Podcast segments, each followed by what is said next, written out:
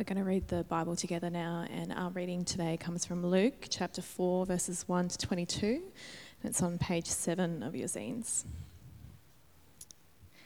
Jesus, full of the Holy Spirit, left the Jordan and was led by the Spirit into the wilderness, where for 40 days he was tempted by the devil. He ate nothing during those days, and at the end of them he was hungry.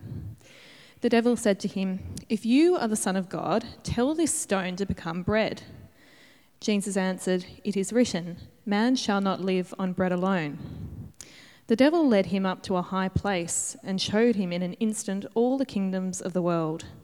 He said to him, I will give you all their authority and splendor. It has been given to me, and I can give it to anyone I want to. If you worship me, it will all be yours. Jesus answered, It is written, Worship the Lord your God and serve him only. The devil led him to Jerusalem and had him stand on the highest point of the temple. If you are the Son of God, he said, throw yourself down from here, for it is written, He will command His angels concerning you to guard you carefully. They will lift, up, lift you up in their hands, so that you will not strike your foot against a stone. Jesus answered, It is said, Do not put the Lord your God to the test. When the devil had finished all this tempting, he left him until an opportune time. Jesus returned to Galilee in the power of the Spirit, and news about him spread through the whole countryside. He was teaching in their synagogues, and everyone praised him. He went to Nazareth, where he had been brought up, and on the Sabbath day he went into the synagogue, as was his custom. He stood up to read, and the scroll of the prophet Isaiah was handed to him. Unrolling it, he found the place where it is written The Spirit of the Lord is on me, because he has appointed me to proclaim good news to the poor.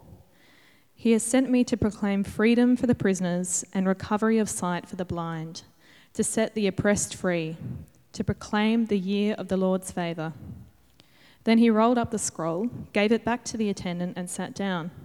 The eyes of everyone in the synagogue were fastened on him.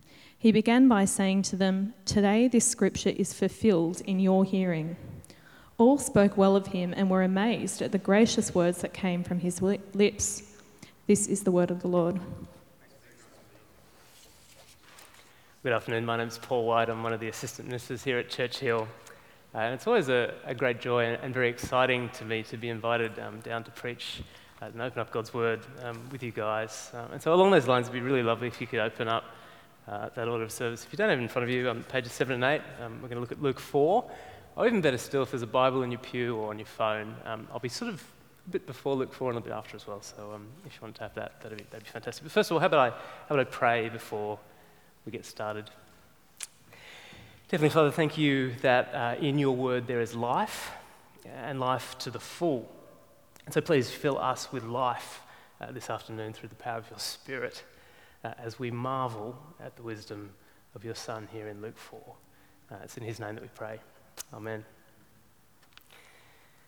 Well, the season of Advent is upon us. And I'm not sure if that word Advent means a great deal uh, to you. Um, traditionally, Advent, uh, sort of in the church calendar, is a time of expectant waiting and preparation uh, for the celebration of the birth of Jesus at Christmas and also uh, for the return of Jesus at his second coming. Uh, in fact, if you're not up with the ancient terminology, well, Advent in Latin uh, means coming. And the Latin word adventus, in turn, is actually a translation of the Greek word from the New Testament, parousia, which is commonly used to refer to the second coming of Jesus. And so we have Advent, the first and second comings of Jesus. And so at Church Hill, to prepare our hearts and minds to celebrate the first coming of Jesus at Christmas, and also to raise our vision uh, to his second coming in this Christmas season. This Advent at Church Hill, we're seeking to stand alongside the first century witnesses of Jesus and marvel with them at him. Uh, sorry to perhaps start a little technically, but there's this word in the, in the Greek language of the New Testament that turns up time and time again at the coming of Jesus. And the word's thaumazo. And that word means to marvel, to wonder, to be amazed.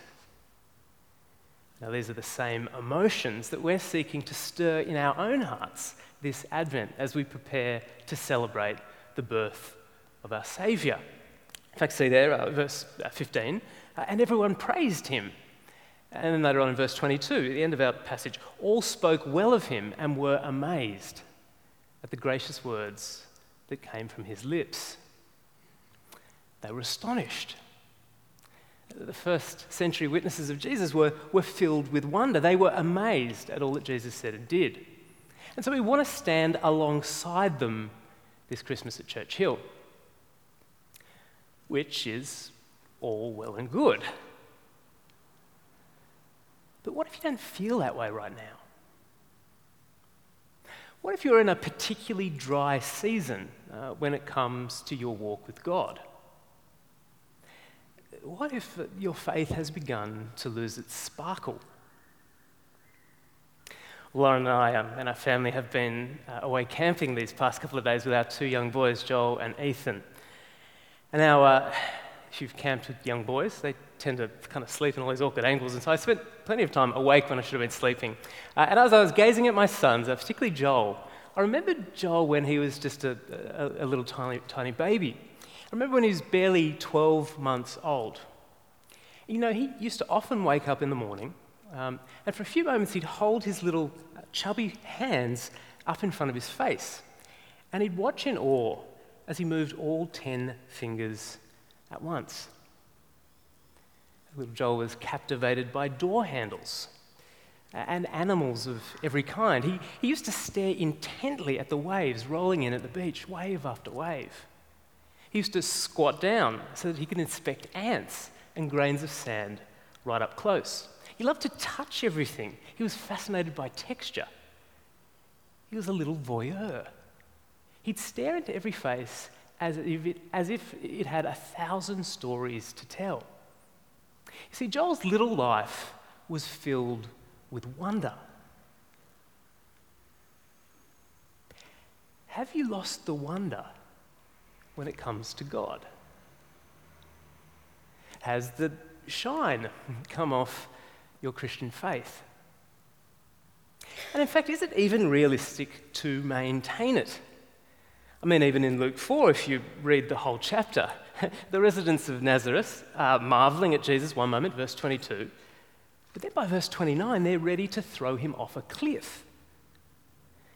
Sure, you want me to marvel at Jesus this Christmas, but what if I'm barely just going through the motions when it comes to my faith? What if I'm just holding on by my fingernails uh, through one of the most difficult seasons of my life? Wonder, amazement. I barely feel anything. Faith ever be thrilling again? You know, one of the things I, I love most about Jesus is his ability to relate to us uh, because he's walked a mile in our shoes. If you're at a low point in your Christian faith, well, today's passage finds Jesus also in one of the most difficult seasons in his life, too. If you've lost the wonder, if you want to recapture the wonder, then, well, perhaps you can do so by seeing what Jesus does when he's at his lowest. But look, just to set the scene, um, this is where the Bible might help. Um, today's passage comes as quite a surprise. You see, Jesus' public ministry began um, just before in Luke 3. And as he was being baptized by John the Baptist uh, in the Jordan River, in front of huge crowds of people who'd come out to hear John preach and prepare the way in people's hearts for one greater than himself, that's Jesus, um, the, the one whose sandals, the Bible says, uh, even the great John the Baptist is not worthy to stoop down and untie. Imagine that scene. All, all of a sudden, as Jesus is coming up out of the water after being baptized by John, well, heavens are torn open. And God the Father thunders and, and he, he announces Jesus, his Son. And then the Holy Spirit visibly descends upon Jesus, anointing him. And God's words in that moment, You are my Son. And those words call to mind the kingly Psalm 2, which is a messianic psalm, in which God's anointed king comes to reign over all the nations of the earth. And so I'm not sure that there could have been a, a grander beginning or a more powerful endorsement of Jesus' identity and mission than what happens in Luke 3. And here we have the greatest preacher of the day passing the baton to Jesus. God the Father announcing from heaven uh, the coming of his Son, the Messiah, the Holy Spirit visibly filling and anointing Jesus for kingship, and all this in front, all this in front of thousands of zealous Jews uh, that John had been firing up through his preaching for Jesus' coming. But then, verses 1 and 2 of today's passage, Jesus, full of the Holy Spirit, left the Jordan and was led by the Spirit into the, into the wilderness, where for 40 days he was tempted by the devil. He ate nothing during those days, and at the end of them he was hungry. Which, when you think about it, is really quite strange.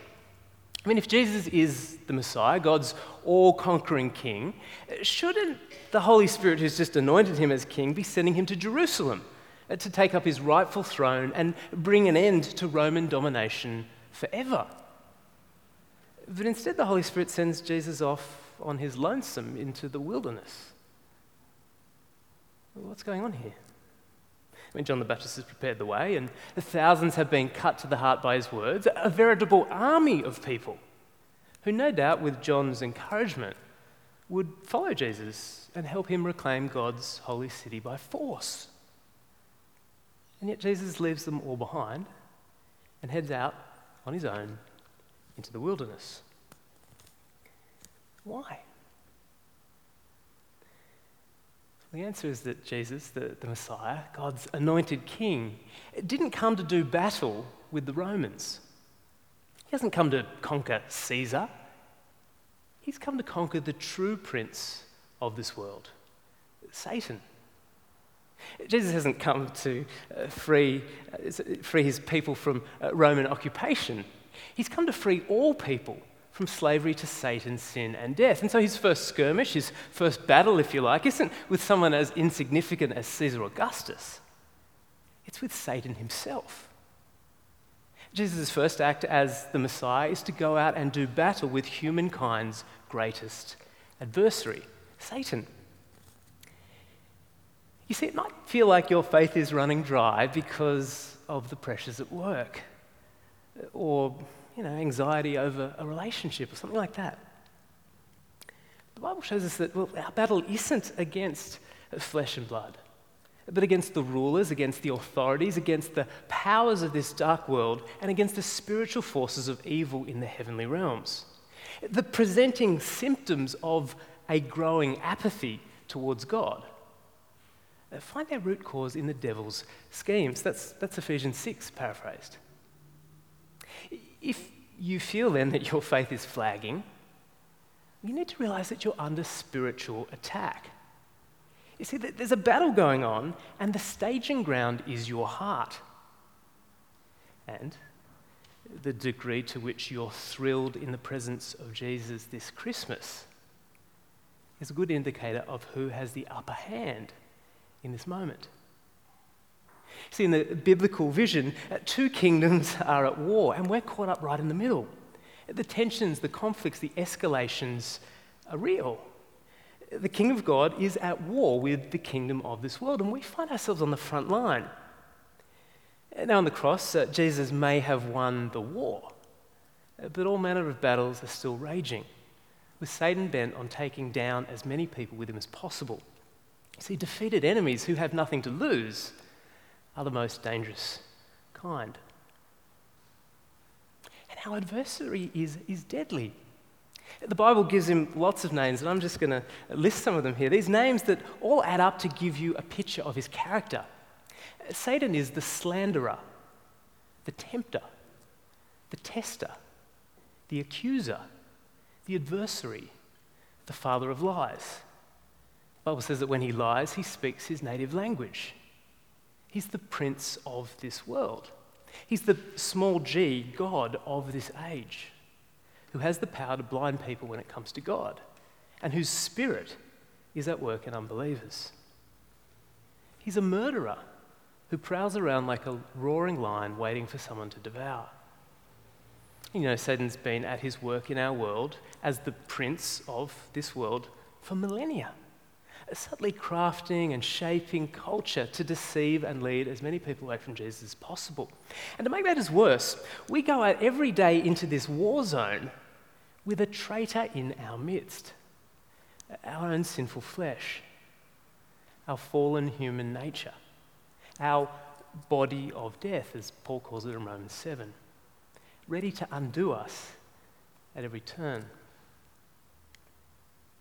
But happily, uh, in today's passage, Jesus steps into the ring and goes toe to toe with our adversary in order to show us how it's done.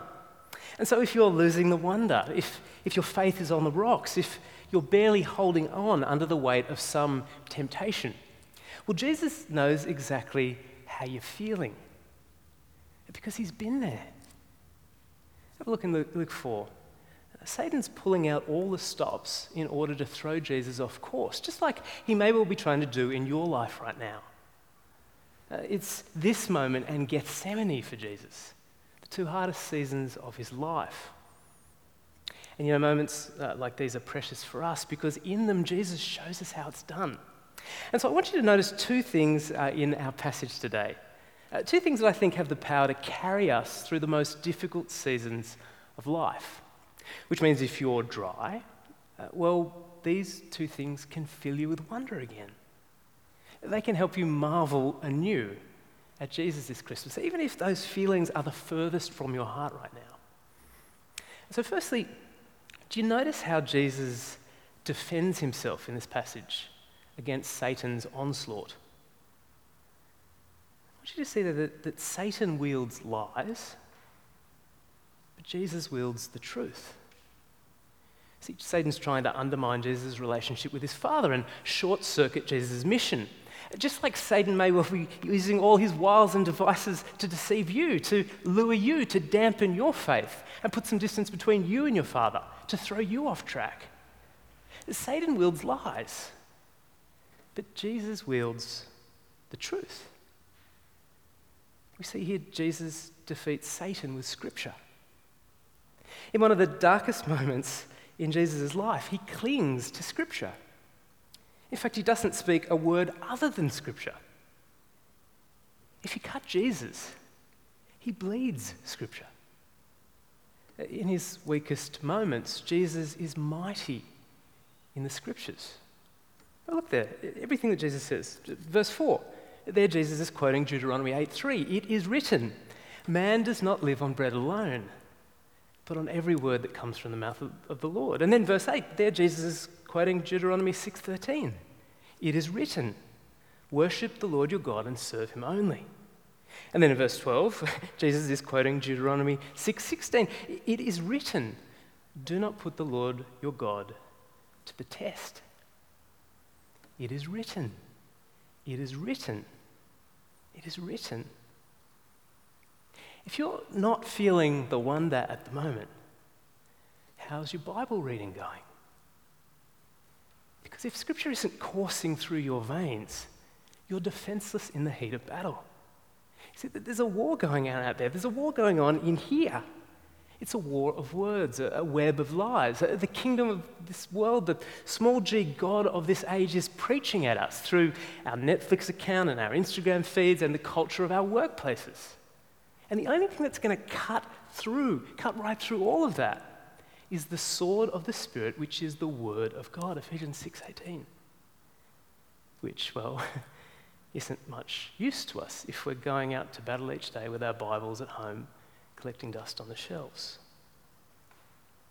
The Word of God is living and active, uh, sharper than any double edged sword. It's, as I just prayed, full of life and life to the full if you're under attack, if, your if your faith is flagging, if you've lost the wonder somehow, watch your faith roar back to life. Unchain the lion. Be thrilled again in the presence of God by opening up His Word in new and profound ways this Christmas. Look, that's the first thing I'd like you to notice in today's passage. It is written, it is written, it is written. Verses 4 and 8 and 10 and 12 and 17. If it's written, are you reading? And secondly, did you notice how many times the Holy Spirit is mentioned in this passage? Verse 1 Jesus, full of the Holy Spirit, was led by the Spirit. Verse 14 Jesus returned to Galilee in the power of the Spirit. And then in the synagogue in Nazareth, it's a sermon in Jesus' hometown, there's a bit of pressure. Uh, well, Jesus gets up to preach, and how does he start? Uh, the Spirit of the Lord is on me because he has anointed me to proclaim good news to the poor. He sent me to proclaim freedom for prisoners and recovery of sight for the blind and to set the oppressed free. Are you feeling imprisoned? Well, how did Jesus do it? how did he overcome temptation and weather one of the most difficult seasons of his life? How did he do it? We did it by being filled with the Holy Spirit. How are you going to do it? By being filled with the Holy Spirit. Are you feeling dry at the moment? So you need to be filled by the Holy Spirit. Are you feeling oppressed? imprisoned, increasingly captive to temptations, to sinful temptations. We're so, you need to be filled by the Holy Spirit. Uh, do you want to marvel again at Jesus this Christmas? If so, ask God to fill you with the Holy Spirit. You see, He's the thrill, He's the rush, He's the wonder. He's God's active power in your heart and in our world. The Holy Spirit's at work when the Father and Son feel most close, when your faith feels most alive. So ask God to be filled by Him. Pray for more of Him. Walk in step with Him. Don't, don't quench Him. Don't put out His fire by sinning again and again. After all, He's the, the Holy Spirit, right?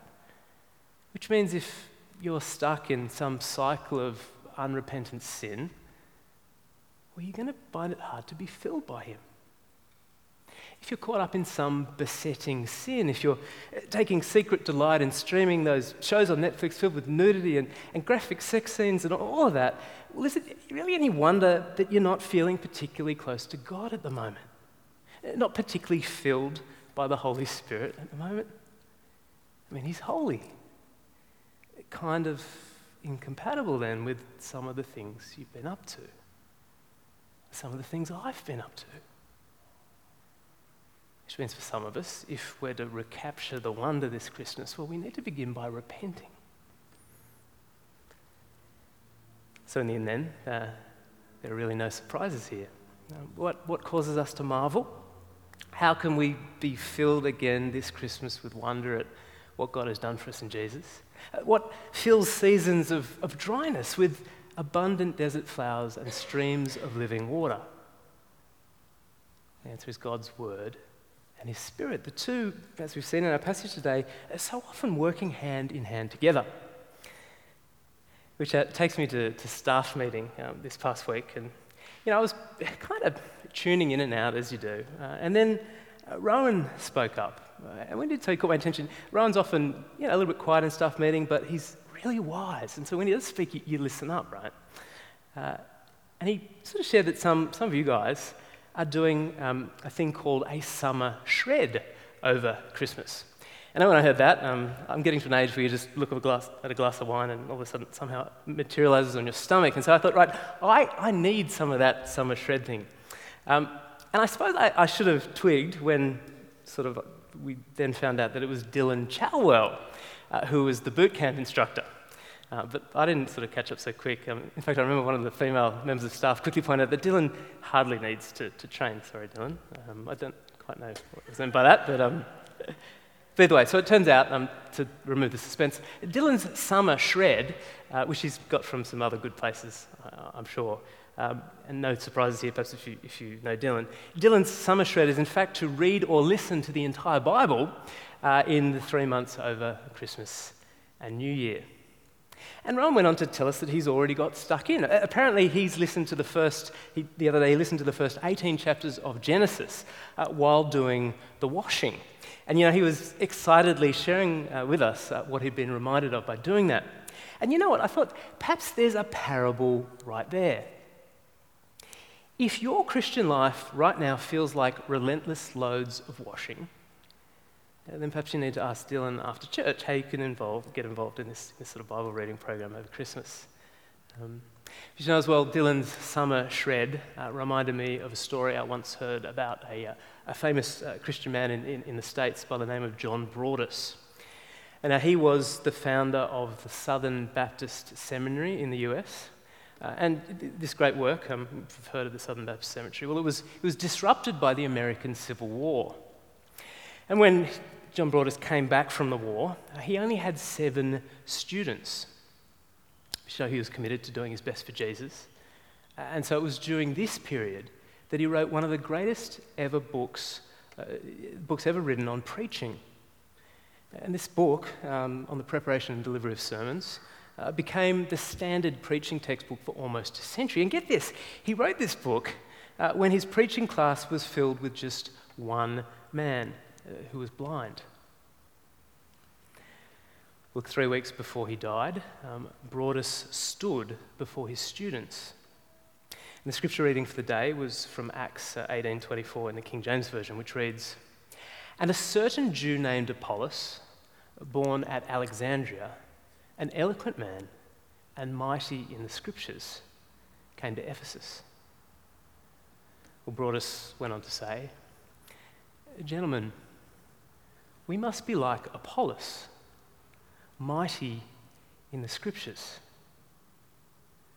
A student later said that a hush fell upon that class for the next few minutes as Broadus stood and repeated over and over again, mighty in the scriptures, mighty in the scriptures, mighty in the scriptures.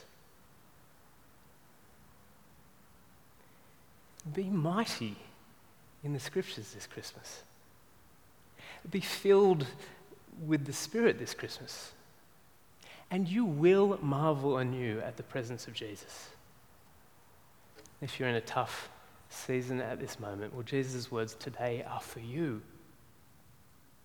Jesus said, Man does not live on bread alone, but on every word that comes from the mouth of the Lord. And a little further on, because of Jesus, the Spirit of the Lord is on you because he has anointed you to proclaim good news to the poor. He has sent you to proclaim freedom for the prisoners and recovery of sight for the blind and to set the oppressed free and to proclaim the year of the Lord's favor. We pray. Dear Heavenly Father, in the busyness of this month and in our resolutions for the coming year, help us to remember you. Please renew in us a deep desire to know you more deeply so that we can love you and each other so much more. And please send us out this afternoon in the power of your Spirit with a new resolve in our hearts to make Jesus known and to live lives worthy of the calling that we've received. In great joy and wonder as we continually marvel at the work of your Son. In his name we pray. Amen.